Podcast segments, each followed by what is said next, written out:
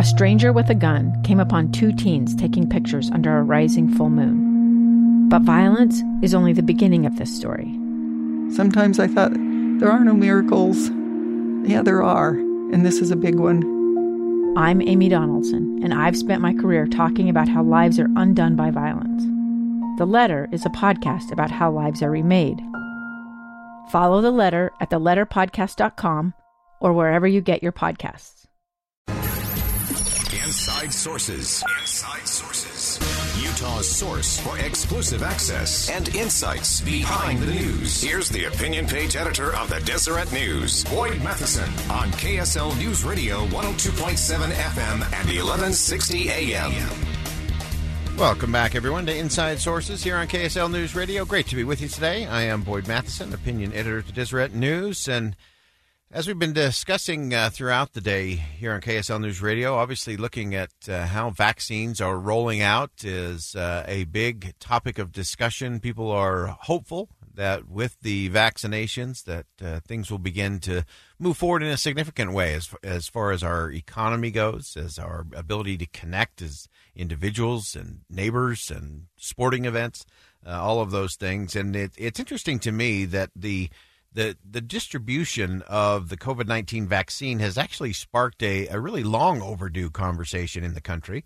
It's a discussion that I believe reflects the character of the nation, uh, and yet it seems to be a conversation that we keep sort of sidestepping as we go along. And there's been a number of things that have really sparked it. Uh, Governor Andrew Cuomo of uh, New York uh, sparked some outrage in his state as uh, he talked about some of the uh, priorities in terms of distributing the uh, COVID 19 vaccine? We're making 1A uh, basically all healthcare workers are going to be uh, eligible today, and that is uh, the first priority. This is a management issue of the hospitals. They have to move the vaccine, and they have to move the vaccine faster. So, Governor Cuomo uh, had uh, last week, during the course of the week, had prioritized uh, some different folks to receive the vaccine ahead of some of those healthcare workers.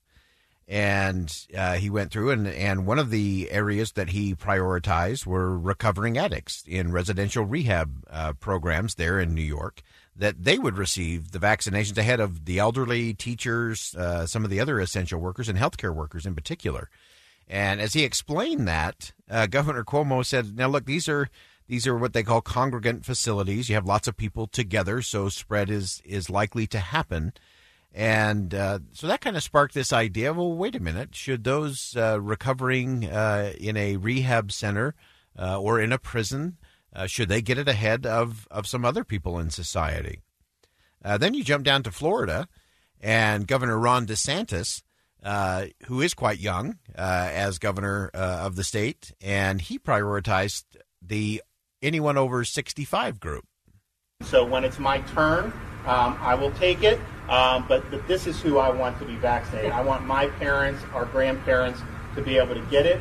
And, you know, granted, I mean, I'm an elected official, but whoop-de-doo. Uh, at the end of the day, let's focus where the risk is. And that was a good use of the term whoop-de-doo uh, coming from Governor DeSantis. Uh, and, and I thought that was interesting. So his moving to the front of the line uh, was everyone 65 years of age and older. And so, even though he is an elected fish official, which he said whoop de doo to, uh, he shouldn't get it until later on because he's younger, he's in his 40s, he's healthy, uh, and so he would move to the back of the line. And so, this whole idea of jumping the line, who gets to go to the head of the line, uh, has been invoked a, a, lot over the last couple of weeks as the vaccine has become more available.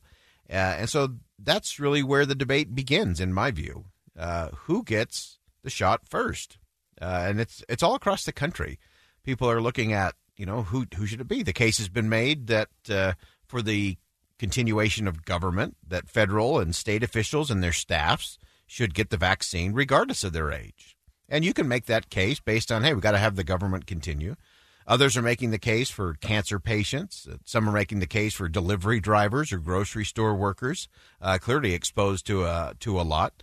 Uh, some are looking at state and federal judges, uh, prison inmates, we talked about before, pharmacists, the homeless uh, in some places are moving towards the front of the line, uh, those who are awaiting surgeries and so on. Uh, so there's there are plenty of groups and factions that could be uh, jumped to the head of the line, and you could do that. So all this questioning leads to the overarching question uh, that I think is really the most important question that no one is asking, and that is, what is the value of a life? What is the value of a life? Uh, we should embrace that, and we should uh, engage in that question. Uh, the question should be asked what is the value of a life? That should be asked regarding people that are old or infirm at the end of their life. It should also be asked concerning the yet to be born at the beginning of life. Uh, it should include those living on the street, in halfway houses, or even those in broken homes. Value of a life. The question about the value of a life, to me, really transcends who ought to get the vaccine first because to me, how society answers that question in the way that we treat the poor or the aged or the yet to be born or the most vulnerable among us, the homeless, the addicted, the sick, uh, so many others that we could we could talk about. But how we treat those individuals, to me, really speaks volume about the character of the country. And that is a conversation worth having. And it's also a character, the character of the nation worth discovering and really clearly defining and of course developing as we continue on. So so that is the big question for me. What is the value of a life? And obviously the answer is not going to be found by determining who gets the vaccine first. It'll be found really in each one of us in the way we compassionately treat each other in our daily living. And for me, the the value of any life Again, whether it's someone uh, in their 90s or someone who is yet to be born, the value of that life is in its potential. And that potential is what should drive our conversations. Because whether that's a, a, young child or a yet to be born child, or whether that's someone who's dealing with addiction, or whether that's someone who's been in the criminal justice system, whether the value of that life is uh, a teacher or a student, uh, whether it's someone who has suffered abuse or neglect, whether it's someone with Down syndrome, uh, and those extraordinary souls, the value of those lives are absolutely unmeasurable uh, because they make such a difference for so many of us. And so, the value of a life, the value of a life, to me, the answer to that is in our ability to reach our full potential, whatever that potential may be. We're all different.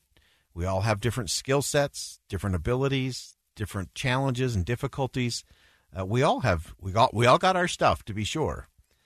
Uh, and so while we're trying to decide who should jump the line or who should be at the beginning of the line or the end of the line, uh, the most important line I think for all of us, the true bottom line, is how we treat each other and how we recognize the value of every single life, because that's ultimately the test of the character of the nation. We're going to go ahead and step aside for a quick commercial break. When we come back, it is Day of Reckoning for politics in the United States of America. Find out what a day of reckoning for politics means next. A gun in the face. Then all of a sudden, they all kind of lined up. They pointed their guns at me. And this is the point where I thought, I'm going to die today. Started two years of horror for an American in Venezuela. They said, You need to give us your phone and get ready because you're coming with us. I'm Becky Bruce, and I spent a year researching and piecing together Josh and Tammy Holt's story about their ordeal in a notorious prison. That's when everything started to turn bad. We had another pound on the door. Boom, boom, boom and there was the police once again. You can binge all of the episodes of Hope in Darkness on KSLPodcasts.com or wherever you get your podcasts.